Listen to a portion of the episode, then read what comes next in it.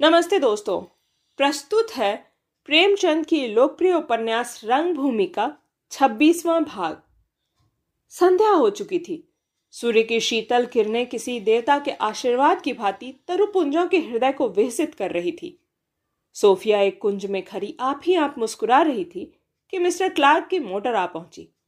वह सोफिया को बाग में देखकर सीधे उसके पास आए और एक कृपा लोलुप दृष्टि से देखकर उसकी ओर हाथ बढ़ा दिया।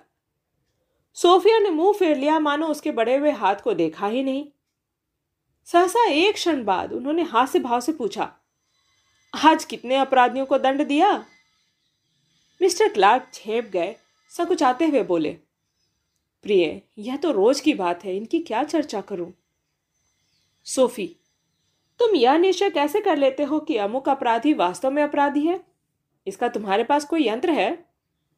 क्लार्क गवाह तो रहते हैं। सोफी, गवाह हमेशा सच्चे नहीं होते। क्लार्क, कदापि नहीं। गवाह अक्सर झूठे और सिखाए हुए होते हैं। सोफी, और उन्हीं गवाहों के बयान पर फैसला करते हो?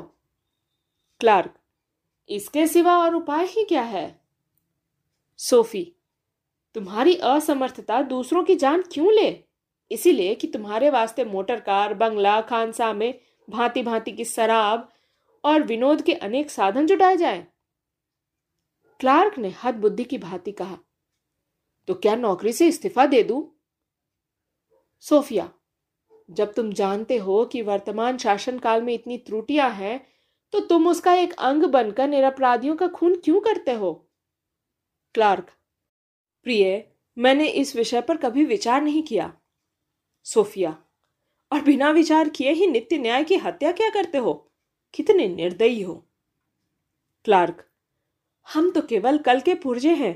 हमें ऐसे विचारों से क्या प्रयोजन? सोफी, क्या तुम्हें इसका विश्वास है कि तुमने कोई अपराध नहीं किया? क्लार्क, यह दावा कोई मनुष्य नहीं कर सकता।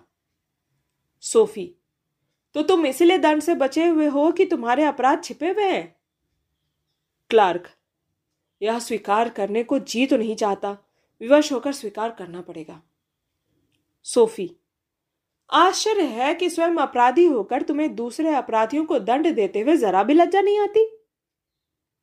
क्लार्क, सोफी, इसके लिए तुम फिर कभी मेरा तिरस्कार कर लेना। इस समय मुझे एक महत्व के विषय में तुमसे सलाह लेनी है। खूब विचार करके राय देना। राजा महेंद्र कुमार ने मेरे फैसले की अपील गवर्नर के यहाँ की थी। इसका ज़िक्र तो मैंने तुमसे किया ही था। उस वक्त मैंने समझा था, गवर्नर अपील पर ध्यान न देंगे। एक ज़िले के अफसर के खिलाफ किसी रईस की मदद करना हमारी प्रथा के प्रतिकूल है, क्योंकि इसे शासन में विघ्न पड़ता है। किंतु छह सात महीनों में परिस्थिति कुछ ऐसी हो गई है, राजा साहब ने अपनी कुल मर्यादा, दृढ़ संकल्प और तर्क बुद्धि से इतनी अच्छी तरह काम लिया है कि अब शायद फैसला मेरे खिलाफ होगा। काउंसिल में हिंदुस्तानियों का बहुमत हो जाने के कारण अब गवर्नर का महत्व बहुत कम हो गया है। यद्यपि वह काउंसिल के निर्णय को रद्द कर सकते हैं, पर इस अधिकार से वह असाधारण अवसरों पर ही काम ले सकते हैं। अगर राजा साहब की अपील वापस कर दी गई तो दूसरे ही दिन देश में कोहराम मच जाएगा और समाचार पत्रों को विदेशी राज्य के एक नए अत्याचार पर शोर मचाने का वह मौका मिल जाएगा, जो वे नित्य खोजते रहते हैं। इसलिए गवर्नर ने मुझसे पूछा है कि यदि राजा साहब के आँसू पोछे जाए तो तुम्हें कुछ दुख तो ना होगा? मेरी समझ में नहीं आता इसका क्या उत्तर दू। अभी तक कोई निश्चय नहीं कर सका। सोफी, क्या इसका निर्णय करना इतना मुश्किल है? क्लार्क हाँ इसीलिए मुश्किल है कि जनसम्मति से राज्य की जो व्यवस्था हम लोगों ने खुद की है, उसे पैरों तले कुचलना बुरा मालूम होता है। राजा कितना ही सबल हो, पर न्याय का गौरव रखने के लिए कभी कभी राजा को भी सिर झुकाना पड़ता है। मेरे लिए कोई बात नहीं। फैसला मेरे अनुकूल हो या प्रतिकूल, मेरे ऊपर इसका कोई असर नहीं पड़ता, बल्कि प्रजा पर हमारे न्याय की धाक बैठ जाती है। गवर्नर ने मुझे इस अपराध के लिए दंड भी दिया है, वह मुझे यहाँ से हटा देना चाहते हैं। सोफिया, क्या तुम्हें इतना दबना पड़ेगा?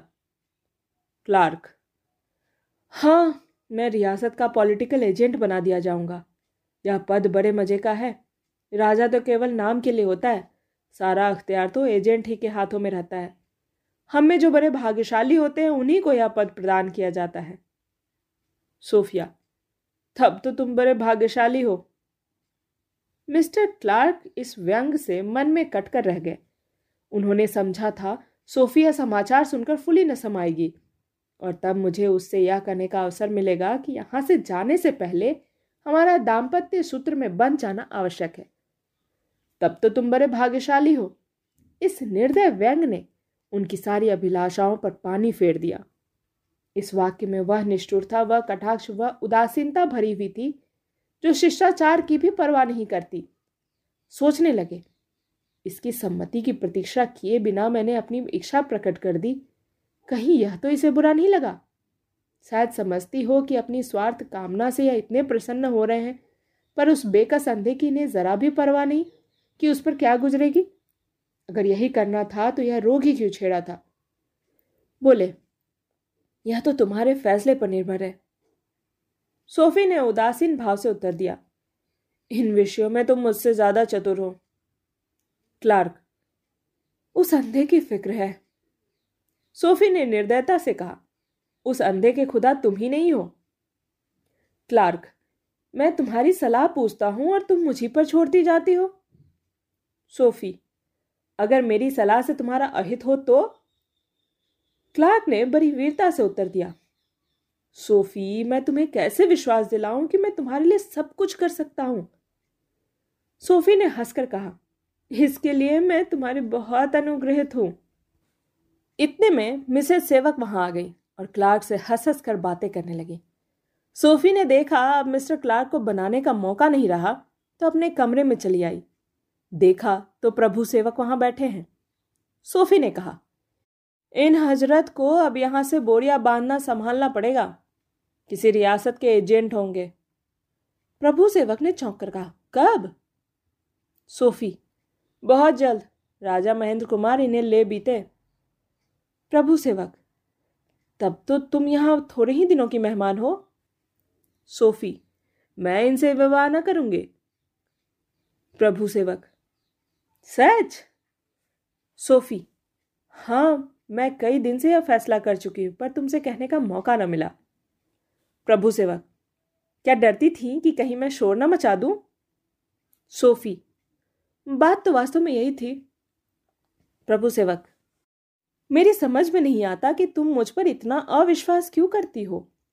जहाँ तक मुझे याद है, मैंने तुम्हारी बात किसी से नहीं कही। सोफी, क्षमा करना प्रभु।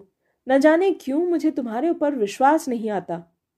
तुम में अभी कुछ ऐसा लड़कपन है, कुछ ऐसे खुले हुए निर्द्वंद मनुष्य हो कि तुमसे कोई बात कहते उसी बात ही डरती हूँ जैसे कोई आदमी वृक्ष की पतली टहनी पर पैर रखते हुए डरता है।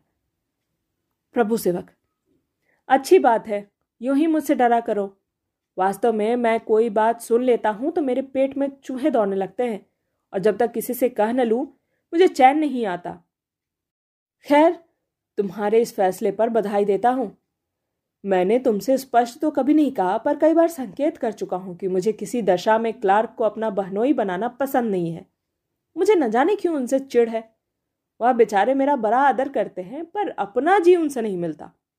एक बार मैंने उन्हें अपनी एक कविता सुनाई थी। उसी दिन से मुझे उनसे चिढ़ हो गई है। बैठे सोंठ की तरह सुनते रहे। मानो मैं किसी दूसरे आदमी से बात कर रहा हूँ। कविता का ज्ञान ही नहीं। उन्हें देखकर बस यही इच्छा होती है कि खूब बनाऊँ। मैंने कितने मनुष्यों को अपनी रचना सुनाई होगी। पर विनय जैसा मर्मज्ञ और किसी को नहीं पाया। अगर वह कुछ लिखे तो खूब लिखे। उनका रोम रोम काव्य में है। सोफी, तुम इधर कभी कुंवर साहब की तरफ़ नहीं गए थे? प्रभु सेवक, आज गया था और वहीं से चला आ रहा हूँ। विनय सिंह बड़ी विपत्ति में पड़ गए हैं। उदयपुर के अधिकारियों ने उन्हें जेल में डाल रखा है। सोफिया के मुख पर क्रोध या शोक का कोई चिन्ह न दिखाई दिया। उसने यह न पूछा, क्यों गिरफ़्तार हुए? क्या अपराध किया था? यह सब बातें उसने अनुमान कर ली। केवल इतना पूछा रानी जी तो वहाँ नहीं जा रही हैं। प्रभु सेवक, न, कुंवर साहब और डॉक्टर गांगली दोनों जाने को तैयार हैं, पर रानी किसी को जाने नहीं देती। कहती हैं, विनय अपनी मदद आप कर सकता है, उसे किसी की सहायता की ज़रूरत नहीं। सोफिया थोड़ी देर तक गंभीर विचार में स्थिर बैठी रही। विनय की वीर मूर्ति उसकी आँखों के सामने फिर रही थी। सहसा उसने सिर उठाया और निश्चयात्मक भाव में बोली मैं उदयपुर जाऊँगी। प्रभु सेवक, वहाँ जाकर क्या करोगी? सोफी, यह नहीं कह सकती कि वहाँ जाकर क्या करूँगी। अगर और कुछ ना कर सकी तो कम से कम जेल में रहकर विनय की सेवा तो करूँगी। अपने प्राण तो उन पर निछावर कर दूँगी। मैंने उनके साथ जो छल किया है, चाहे किसी इरादे से किया हो, वह नित्य मेरे हृदय में कांटे की भांति चुभा करता है। उससे उन्हें जो दुख हुआ होगा उसकी कल्पना करते ही मेरा चित्त विकल हो जाता है। मैं अब उस छल का प्रायश्चित करूँगी। किसी और उपाय से नहीं तो अपने प्राणों ही से। यह कहकर सोफिया ने खिड़की से झांका। तो मिस्टर क्लार्क अभी तक खरे मिसेज सेवक से बातें कर रहे थे। मोटर कार भी खड़ी थी। वह तुरंत बाहर आकर मिस्टर क्लार्क से बोली, विलियम, आज ममा से बातें करने में ही रात खत्म कर दोगे? मैं सैर करने के लिए तुम्हारा इंतज़ार कर रही हूँ।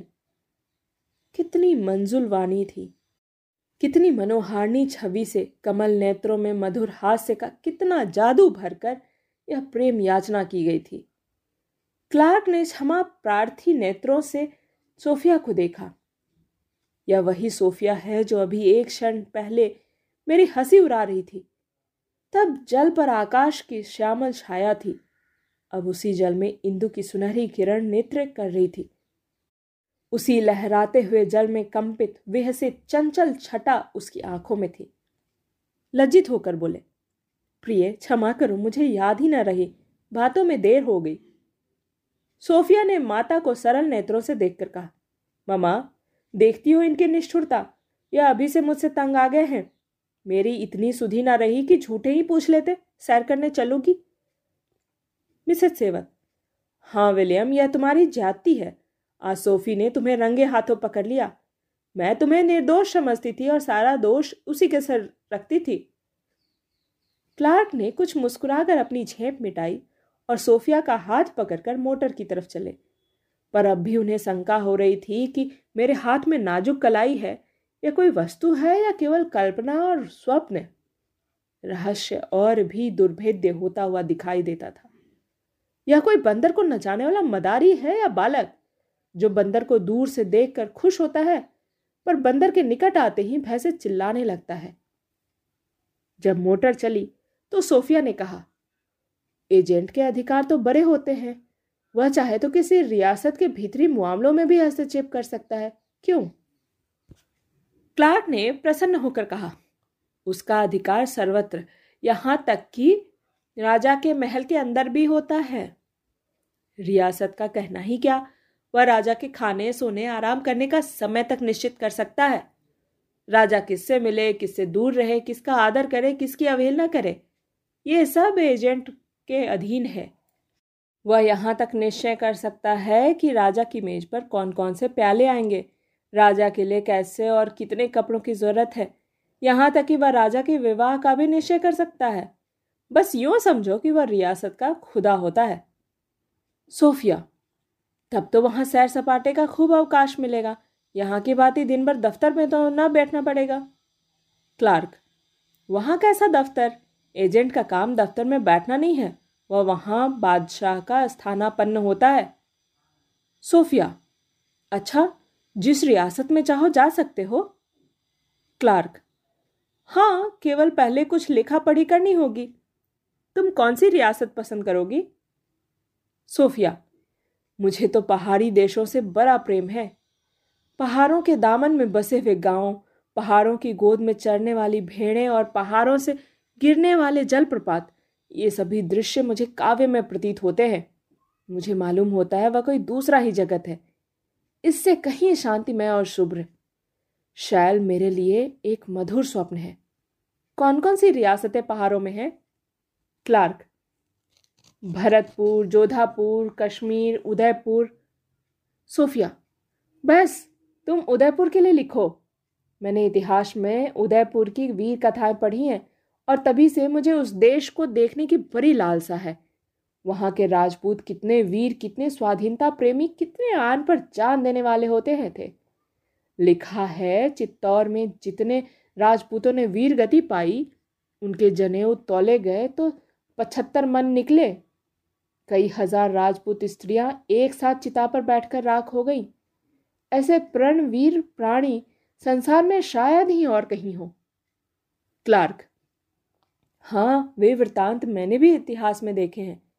ऐसी वीर जाति का जितना सम्मान किया जाए कम है। इसीलिए उदयपुर का राजा हिंदुओं के राजाओं में सर्वश्रेष्ठ समझा जाता है।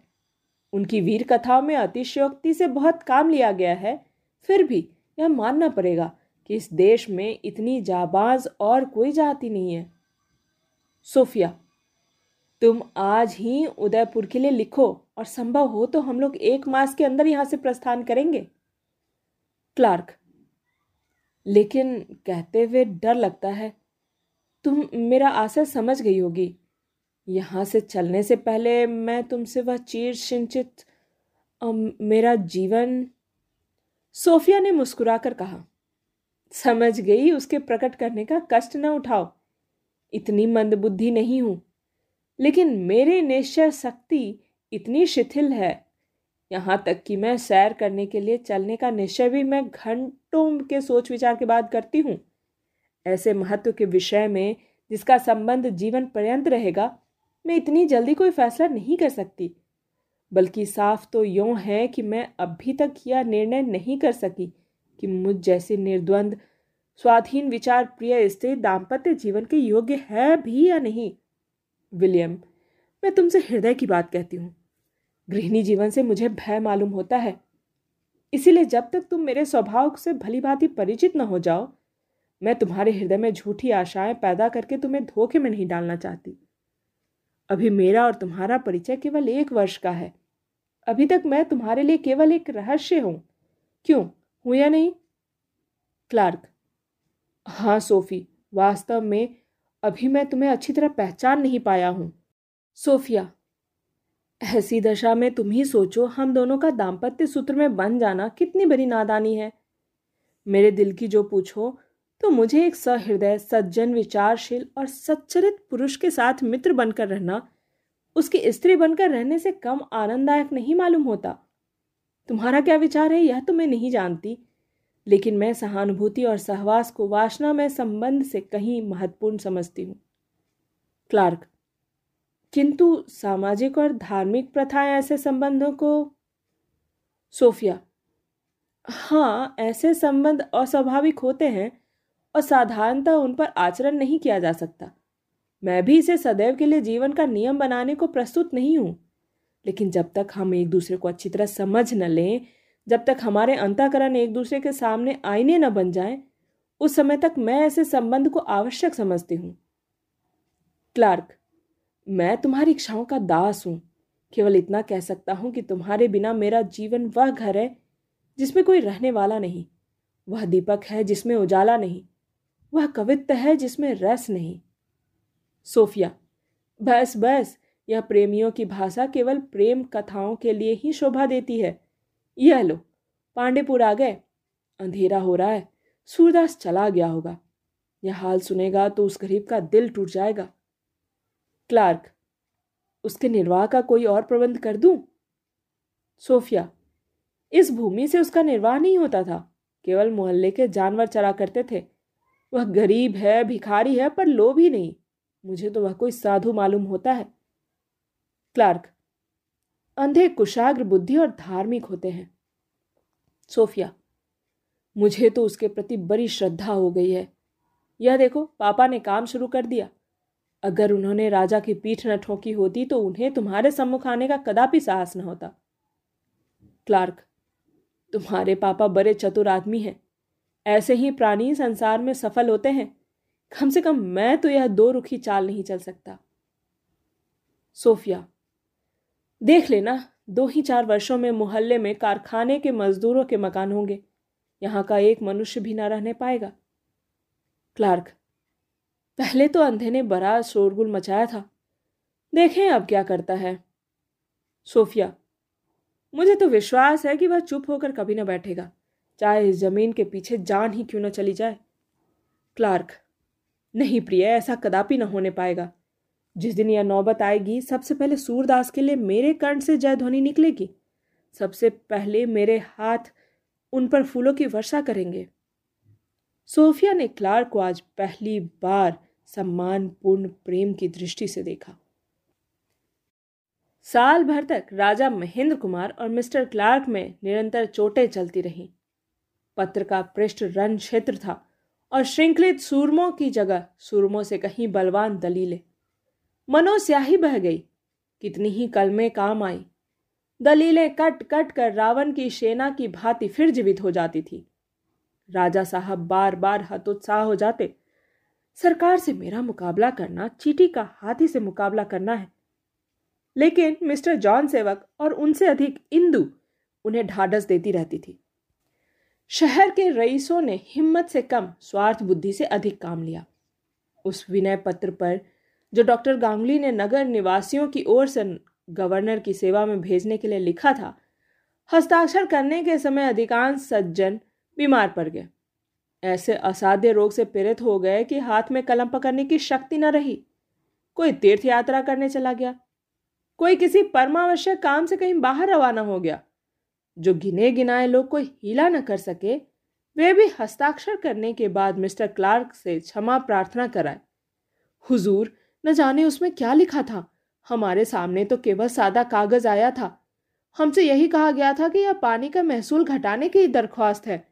हमें मालूम होता कि उस पत्र पर पीछे से हुजूर की शिकायतें लिखी जाएँगी तो हम भूल कर भी कलम न उठाते। हाँ जिन महानुभावों ने सिगरेट कंपनी के हिस्से लिए थे उन्हें विवश होकर हस्ताक्षर करने पड़े। हस्ताक्षर करने वालों की संख्या यद्यपि बहुत न थी, पर डॉक्टर गांगुली को व्यवस्थापक सभा में सरकार से प्रश्न करने के लिए एक बहाना मिल गया। उन्होंने अदम्य उत्साह और धैर्य के साथ प्रश्नों की बाढ़ जारी रखी। सभा में डॉक्टर महोदय का विशेष सम्मान था कितने ही सदस्यों ने उनके प्रश्नों का समर्थन किया। यहाँ तक कि डॉक्टर गांगुली के एक प्रस्ताव पर अधिकारियों को बहुमत से हार माननी पड़ी। इस प्रस्ताव से लोगों को बड़ी बड़ी आशाएँ थी। किंतु जब इसका भी कुछ असर न हुआ तो जगह जगह सरकार पर अविश्वास प्रकट करने के लिए सभाएँ होने लगी। रईसों और जमींदारों की तो भय के कारण जबान बंद थी, किंतु मध्यम श्रेणी के लोगों ने खुल्लम खुल्ला इस निरंकुशता का विरोध करना शुरू कर दिया। कुंवर भरत सिंह को उनका नेतृत्व प्राप्त हुआ और यह स्पष्ट शब्दों में कहने लगे, अब हमें अपने पैरों पर खड़ा होना चाहिए। हमारा उद्धार अपने ही हाथों होगा। महेंद्र कुमार भी गुप्त रूप से इस दल को प्रोत्साहित करने लगे। डॉक्टर गांगली ने बहुत कुछ आश्वासन देने पर भी शासकों पर उन्हें अश्रद्धा हो गई। निराशा निर्बलता से उत्पन्न होती है, पर उसके गर्व से शक्ति का जन्म होता है। रात के नौ बज गए थे। विनय सिंह को कारावास दंड का समाचार पाकर कुंवर साहब ने अपने हितैषियों को इस स्थिति पर विचार करने के लिए आमंत्रित किया था। डॉक्टर गांगुली, जॉन सेवक, प्रभु सेवक, राजा महेंद्र कुमार और कई अन्य सज्जन आए हुए थे। इंदु भी राजा साहब के साथ आई थी और अपनी माता से बातें कर रही थी। कुंवर साहब ने नायक राम को बुला भेजा था और वह कमरे के द्वार पर बैठे हुए तंबाकू मल रहे थे। महेंद्र कुमार बोले, रियासतों पर सरकार का बड़ा दबाव है। वे अपंग हैं और सरकार के इशारे पर चलने के लिए मजबूर है। भरत सिंह ने राजा साहब का खंडन किया। जिससे किसी का उपकार न हो और जिसके व्यक्तित्व का आधार ही उपकार पर हो, उसका निशान जितनी जल्दी मिट जाए, उतना ही अच्छा है। विदेशियों के हाथों में अन्याय का यंत्र बनकर जीवित रह जाने से तो मर जाना ही उत्तम है। डॉक्टर गांगुली वहाँ का हाकिम लोग खुद पतीत है। डरता है रियासत में स्वाधीन विचारों का प्रचार हो जाएगा तो हम प्रजा को कैसे लूटेगा? राजा मनसद लगाकर बैठा रहता है, उसका नौकर चाकर मनमाना राज करता है।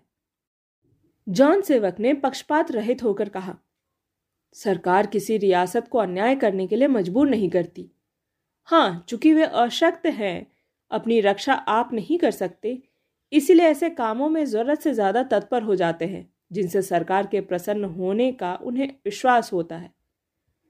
भरत सिंह, विनय कितना नम्र, सुशील, सुधीर है, यह आप लोगों से छिपा नहीं।